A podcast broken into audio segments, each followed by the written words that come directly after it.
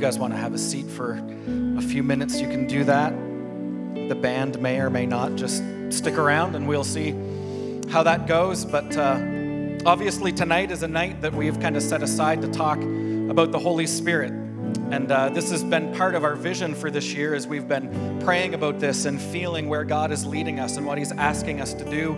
We have just kind of believed firmly that, that a part of who we need to become is a people that relies more on the Holy Spirit maybe than we have been before.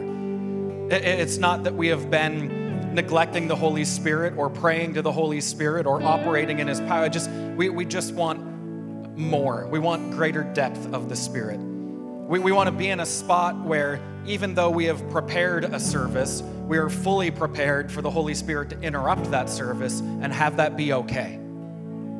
We've been maybe a little too tightly tied to, well, we've got to have these songs and then a sermon that, that's this long, and we've got to end at a decent time because that's when people need to get going, or that's how long the service has to be for the South Campus and the theater. It'll just be messy. And, and so maybe we have strayed a little bit too much towards the safety net when it comes to church, and we need to inch our way a little bit more towards, all right, well, what is God asking us to do? And if Holy Spirit wants to interrupt us and speak with, with us, will we let Him? Will we give over that control? And so, partly our vision is that as a church, we would learn to lean more heavily and rely more so on the Holy Spirit. But it's also for you as individuals, that's what we want for you in your lives as well that, that the people of Crosspoint would be learning how to, to kind of operate in the power of the Spirit, that we would be leaning more on Him, that we would be seeing more fruit in our lives, that we would be hearing from Him more, and there'd just be a more tangible sense of we are spirit filled, empowered people of God, and there's evidence of it in our lives. And so that's kind of the heart behind the, our vision and the heart behind this service today and what we want to do. And so it's one of those things where every every week of this series we have talked about something that's really basic in its concept. It's just been really difficult to live out in a, in a practical way. We, we started off by talking about health. All right we want this year to be a year of health. We understand health as a concept. Even when we're talking physical health we understand that we're supposed to eat healthy. We should exercise regularly. We should drink a lot of water. We should take care of it. In theory we know in practice, here we are, not so much probably as healthy as we should be. So it's one of those concepts that we get it, but do we do it? Right? I have a membership at a gym. I basically just help keep the lights on at Naturally Fit for other people who go to the gym. I get I get the concept of health, but living it out is differently. We talked about community the week after that.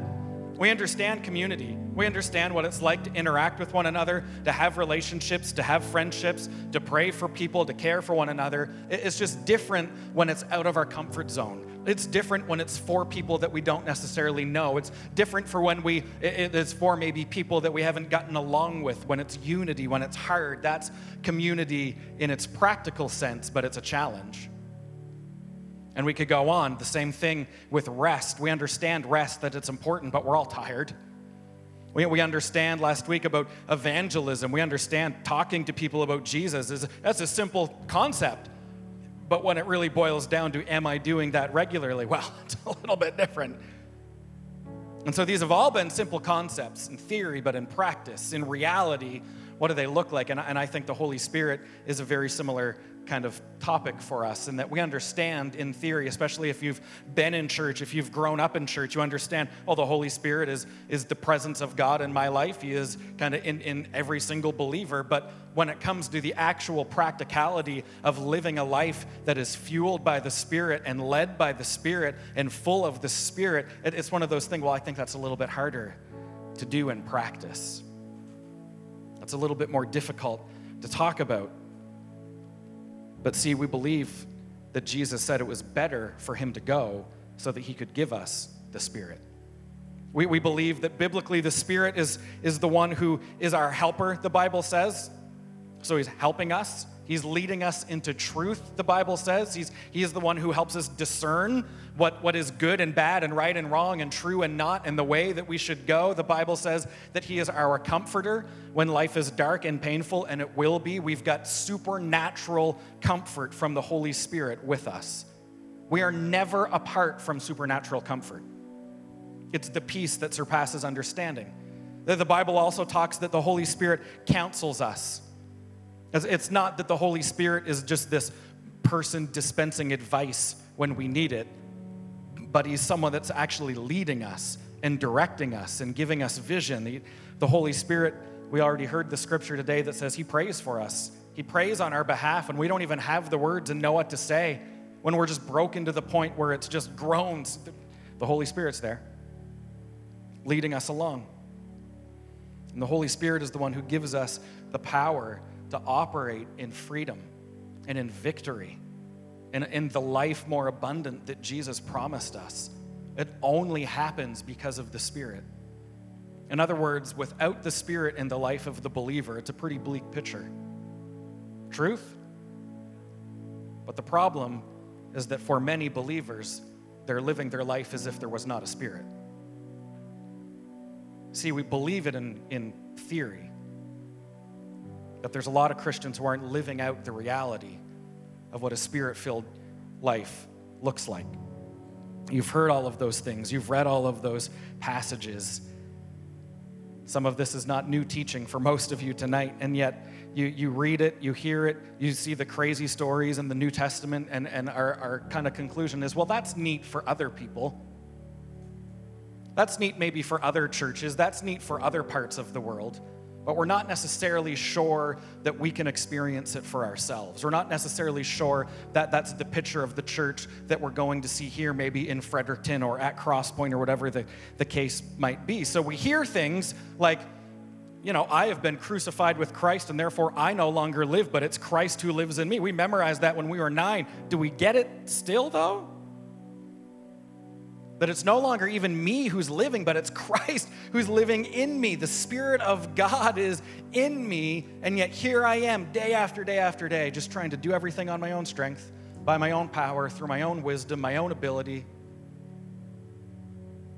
And, and we miss what it means to live in the power of the Holy Spirit. Too many Christians have become entirely too satisfied with being comfortable without the Spirit.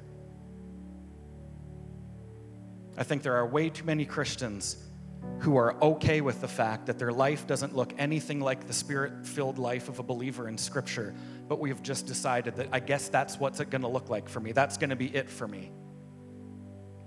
And I don't think that's true. I think that's a lie. I think we can look like a spirit filled believer. I think we can operate in a way that, that there is freedom and power and victory and hope, that we can see the Holy Spirit do supernatural things in our lives and in our churches and in our city through people like us, ordinary people, but with supernatural ability because of the fact that the Holy Spirit is with us. We believe it in our head but do we experience it in our heart and in our lives? I heard someone say the theology that matters isn't the theology that you profess, it's the theology that you practice. And I think a lot of us have a theology that we profess, but we're not necessarily always practicing it.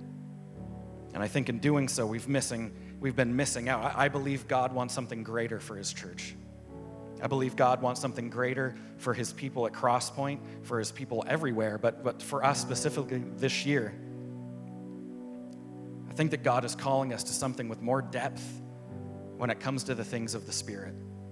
And I think sometimes we wrongly pray for more. I want more of you, God, and, and we sing songs like that. And, and it's, but here's the you don't have the capacity to get any more God because He gave you all of Himself when you became a believer right? You, you, you didn't just get saved and get 10% of the Spirit. The Holy Spirit is the full embodiment of God in us. And so when we pray, I want more of you, God, it's not, it's not really, I mean, it's semantics. I'm being annoying. It's one of those things. But, but it, it's not that we want more of you, God. It's just that we want to understand it, maybe experience it greater with more depth and more reality. I want to actually know what that's like and, and to live that kind of life. It's, it's not that we need more of God, we've got them all. It's just that we need to learn how to operate within that, the God that we've already been given. And I know that this is a weird topic for some people.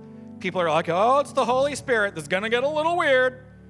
It, it, might get a little, I don't know, a little out there or a little, and I don't think everyone believes that. I really don't. But I, I think for some people, it, it, touches on some discomfort when we get into some of this kind of stuff and, and we get alarmed when we talk about weird things like the Holy Spirit. I, I think we should be alarmed that our faith doesn't look weird enough. I think that's what's weird. We've made our faith so safe and private. We've made our, our, our faith so quiet and normal and mundane that it looks normal for a Christian to not be operating in the Spirit, and we're all okay with it. It looks normal for most Christians to not be operating in the Spirit, and we just think, okay, well, I guess that's it. And we know a few people who really live their life in the Spirit, and we see them do that, and we hear the things they say, and, and, and the, they use their gifts, and we're like, oh, that's crazy. Someday, they're not supposed to be the weird ones. We're all supposed to be that way. We're all, and weird is the wrong word. You understand what I'm saying? I didn't write a sermon, so it's just coming out of me, all right? But what we just think that they're the abnormal ones, we're the abnormal ones who aren't living in the power of the Spirit. It should be weird for a Christian to believe it, but not live it and experience it. And so the Spirit is for all of us. The, the, the, Spirit is not for someone who has gotten to a certain point in their journey. That's not biblical. The Spirit is not for someone who is only wise enough to handle it. That's not biblical. The Spirit is not for someone who's a spiritual enough person to be able to. It's not.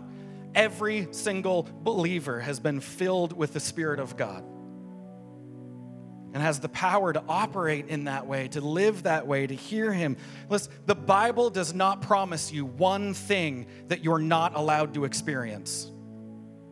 The, Bible has not promised you anything that, that we can never experience. So anything you read in Scripture that seems too good to be true, that's it's not. It's true. So don't ever read something in Scripture and think, that sounds nice, but I probably can't. Ex-. No. God will always back up his word. And so, if he has written it, if he has spoken it, if it's in scripture, it can be true for you also, not just for other people. And perhaps if the Bible seems a little bit more wild than your current life, it's not the Bible that's wrong. Maybe it's the way that we have been living it. Maybe the way we have done church has domesticated us to the point where we actually doubt the power of God and the Spirit's moving. Maybe we've done that. We are far more capable than how most of us are living to operate in the Spirit. I want to read some of Romans 8 to us tonight. I'm going to read it out of the message. It is not on the screen, so you will just have to actually pay attention unless you have the message translation somewhere on a flat screen in front of you. But this is what Romans chapter 8 says in the message. It says, Those who enter into Christ's being here for us no longer have to live under a continuous, low lying black cloud, but a new power is in operation. The spirit of life in Christ, like a strong wind, has magnificently cleared the air, freeing you from a faded lifetime of tyranny at the hands of sin and death. And just think about that. I mean, that, that's pretty good. We no longer have to live under a continuous low lying black cloud as if this is all there is. This is as good as it gets. Life is always going to be hard. I'm always going to be discouraged. There's always going to just be something there to get. And, and, and it says, no, a new power is in operation who has just kind of burst forth and cleared the air so that we are no longer at the tyranny of sin and death. In other words, something about your new life in Christ should look vastly different than your old life without Christ. Paul goes on to say, the law, which is rules, it's religion, it's regulations, says the law always ended up being used as a band aid on sin instead of a deep healing from sin. And now, what the law code asked for, but we couldn't deliver, is accomplished as we are, instead of redoubling our own efforts, we now simply embrace what the Spirit is already doing in us. Isn't that good? Jesus Christ and salvation is not a band aid over your sin, it is a deep healing from your sin. a deep healing from your sin. And, and we don't have to redouble our efforts. In other words, what, what Paul is saying there is you don't just have to try harder to get better. You don't just have to work harder at becoming more spiritual. You, you don't have to give it another shot. Maybe tomorrow I'll, I'll give it a try. He says, You just embrace what the Spirit is already doing in you. In other words, you have the Spirit and He is working. You just need to embrace it and let Him, and let him go. Let Him work. Says, Those who think they can do it on their own end up obsessed with measuring their own moral muscle, but never get around to exercising it in real life. Isn't that good? Just our, our own moral muscle. I just got to keep trying harder. I got to get better. I got to get rid of this sin on my own. I got to get rid of this discouragement and darkness on my own power. It's not true. It says obsession with ourself in these matters is a dead end. But attention to God leads us out into the open, spacious, free life. Who doesn't want an open, spacious, free life with deep healing from sin? It says it stands to reason, doesn't it? That if the alive and present God who raised Jesus from the dead moves into your life, he'll do the same thing in you that he did in Jesus. I think it stands to reason. I, think that's true. Think about that for yourself. The same God who raised Jesus from the dead has moved into your life and can do for you what he did for Jesus Christ. It's miraculous, supernatural power. We have to believe it. It says, when God lives and breathes in you, you are delivered from that dead life. With his spirit living in you, your body will be as alive as Christ's says the best thing to do is give it a decent burial, talking about your old life. Give it a decent burial and get on with your new life. God's Spirit beckons. There are things to do and places to go. I think there are some people in our midst tonight that need to give their old life a decent burial and quit trying so hard to make themselves better. Quit trying so hard to make yourself free and embrace the work that the Spirit is already doing in you. It says, God's Spirit beckons. The resurrection life you receive from God is not a timid, grave tending life, it's adventurously expectant. Greeting God with a childlike, What's next? I love that. God did not call us to receive a timid, grave tending life, but one that is adventurously expectant. I want that for my life. What I read in Romans 8, I want to live. I want to experience. I don't want to just know that it's true on paper. I want to know that it's true in my own soul. And so I'm going to be completely honest with you. I haven't always been there. This has been a journey that I have been on where, where I have preached things that I have not experienced. I have preached about the Holy Spirit and wished I knew what that was like. I, I have preached things about victory and freedom, and, and all the while been frustrated that I'm still languishing in my own sin. And I read things like Romans 8 and I think, God, make it true in my life. That has become my prayer this year. God, that you would do a new work in my own soul. I get so caught up in having to be good enough, to try hard enough, to try and convince myself that, that I've got this and I'm doing fine. I don't have to do it, and I'm not fine. But the same power that raised Christ from the dead lives in me. And He has given me freedom and deep healing from my sin. And it's no longer even me that lives, but it's Christ who lives in me. That's what I want for me. It's what I want for all of us. The question is how? I think that's always the question. Well, what do I do? What's, what's the magic phrase I have to utter? What's the pill that I have to take? How, how do I make that happen in my life? And uh, sometimes I think we, we get confused and think that the things of the Spirit are so mystical and ethereal that it's really hard for us to, to get there. But I think if you read the Bible, you'll find out it's quite practical. It's quite common sense. God doesn't want it to be difficult for us to get and understand. Uh, Ephesians 5:18. I love that. It's a great verse. Don't be drunk with wine because that'll ruin your life. Instead, be filled with the Holy Spirit. Like, why would you compare those two things? It's a little bizarre, isn't it? But here's the thing how do you get drunk with wine? You just keep taking it in. But, right? That's how it happens. And so, how do you get filled with the Holy Spirit? I think you keep asking. I, I think you keep inviting Him in. I, I, think you keep saying, God, I want more of you. Was Jesus who said, If any of you are thirsty, come to me and drink. I'm living water. I think we just need to keep taking deep gulps of living water and saying, God, do it in my life, do it in my soul, do it in my spirit. He says you got to stand at the door and knock. He told a parable about a persistent neighbor who annoyingly knocked at a guy's door late at night until the point where the guy was like, Fine, I'll come open the door. And Jesus was like, Do that for me. I want you to knock at my door so persistently, so intently, so eagerly that you're not going to relent until I open the door and let you in. He says that's how you get the Spirit. That's how you do it. You just ask and keep asking and don't relent and keep knocking and keep seeking. James says if you draw near to God, He'll draw near to you. You get the picture all through the New Testament. The ball is very clearly in our court because God's here and He's willing. It's we're the ones who have stayed at a distance. He says if you want the things of the Spirit, if you want to live in that way, ask, seek, knock, draw near, believe, search for it. Maybe, maybe we haven't asked enough. Maybe we, have, we haven't wanted him badly enough.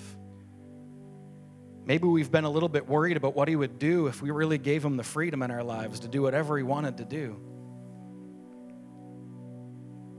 Right? And I think sometimes it's just so easy to fall into the, the mundane routine of Christian life, even coming to church.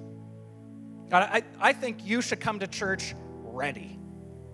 And when I say come to church ready, I don't mean you showered and got dressed and showed up semi on time. I mean, you should come to church prayed up and expectant. You, you should come to church eager to hear from God, believing He's got a word, ready to sing songs and worship Him and praise Him. You should come to church right. Don't just come to church and think, I wonder what they got for me today. Come ready. Come believing the Spirit is here and moving, and, and He's inviting us to kind of step into what He's got for us. We're the ones who have to make the move. The Holy Spirit will not impose anything on you without your permission. Right? You've got to ask Him, and then you've got to let Him. Don't not ask for the Holy Spirit and wonder why He's not more active in your life. Ask relentlessly, seek, and knock. Jesus said, Would a good dad give his kid, you know, who's asking for bread, would he give him a, a rock? Would he give him a snake? Like, what kind of dad would do that? And Jesus was like, I, I want to give good gifts to my kids. But what are you asking for? What are you relentlessly seeking? When was the last time you were on your face before God begging for a movement of His Spirit? Or have we been all too satisfied to just keep doing it the way we've been doing it? And maybe when it comes to the Holy Spirit, we're just expecting something different. We've seen what the Holy Spirit has done in other people's lives or on TV, and, and it's big and loud and crazy and demonstrative, and we're like, I don't think I want that in my life. So, sometimes the Spirit moves in a very still small voice. Sometimes the Spirit moves in just a simple, practical way. It doesn't have to be big and alarming. Don't just look at what everyone else's experience has been and think, well, I guess that's the way that it is. It might not be for you. Who knows what God will do in your life? Right? The Spirit has gifted us in different ways, wired us in different ways. He's called us to do things in different ways. Don't just look at one person's experience of the Spirit and think, well, if I want the Spirit, I guess I'm going to have to go through that. That's not true. The Spirit is very capable of moving and working in every single person's life in this room. There is freedom, person who has struggled with sin and not been able to shake it. There is freedom. There's victory, people who wrestle with defeat and anxiousness and darkness every day. There really is. There is hope, people who wake up and wonder, is this as good as it gets? There is. There is peace for people that wake up with worry and fear at the, the, the forefront of their mind. There really is. I heard someone say this week, I still think of it. It says, If you don't truly believe that you will be free from your sin until you die, then Jesus isn't your Savior, death is.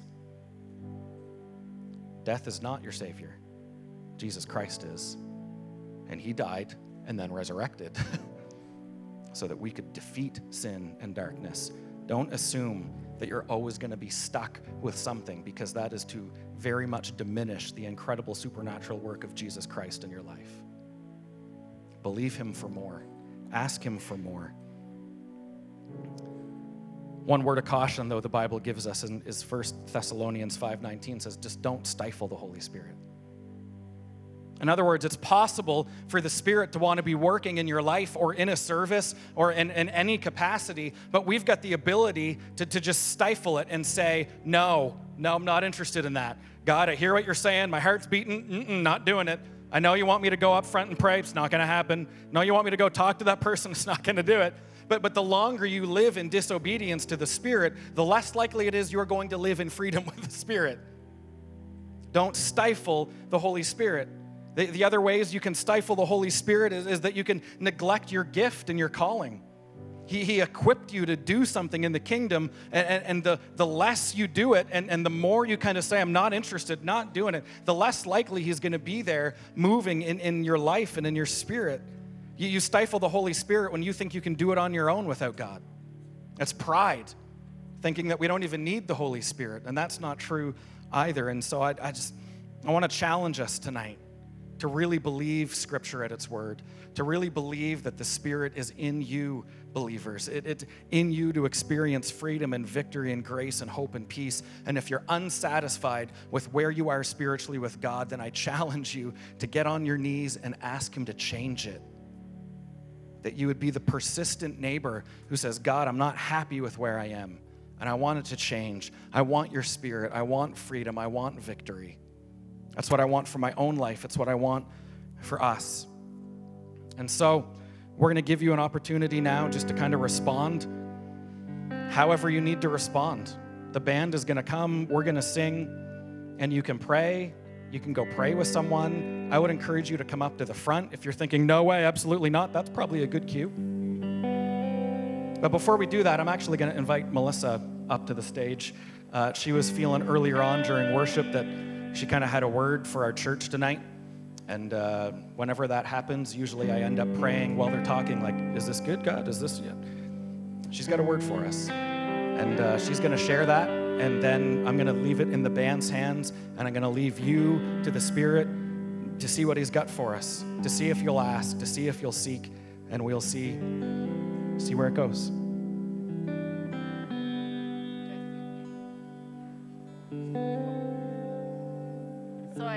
Definitely wasn't planning to come up here till I was in worship, and you know, my heart started beating fast, and God was like, "Go talk to Mark," and I was like, eh, "I don't know," but I've learned a while ago to, to just to say, "Okay, God, I will do that," um, and I do feel like He has a word that's for at least one other person out there tonight. Um, I've gone to a number of conferences that were about pressing into the Holy Spirit, and I would say that as I go, usually it takes me out of my familiar but I am always blessed by it.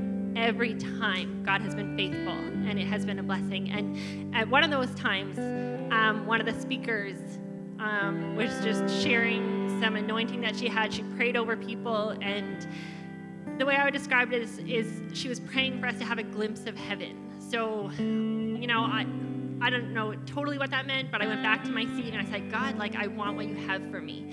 So as I sat down, he gave me a vision just this beautiful vision of um, Jesus, really, um, in heaven. And not that I could see him clearly, but that he exuded warmthness and I could feel him in my heart. Just the beauty of his love.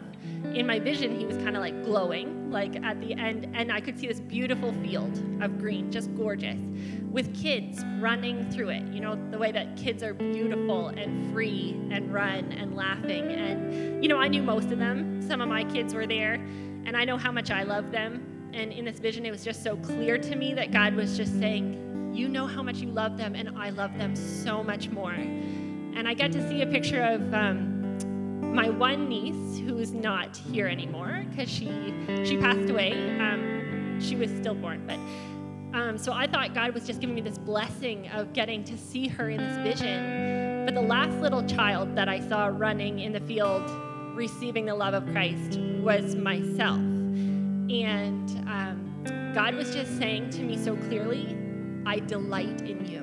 Like, however much you love your kids, I love them more. And I love you the exact same way. And so, for a person who has loved God for a long time, but also strived for a long time, often trying harder, trying harder, um, God was just so pouring out his love on me in a way that just said, It's all me, it's not you, but I delight in you. So I just felt like maybe there's someone here tonight that God would just really love for you to understand. To, he would love you to see yourself the way He sees you, and just to really know He delights in you. Thank you, Melissa. Well, we're going to let the Spirit move, and you can respond accordingly.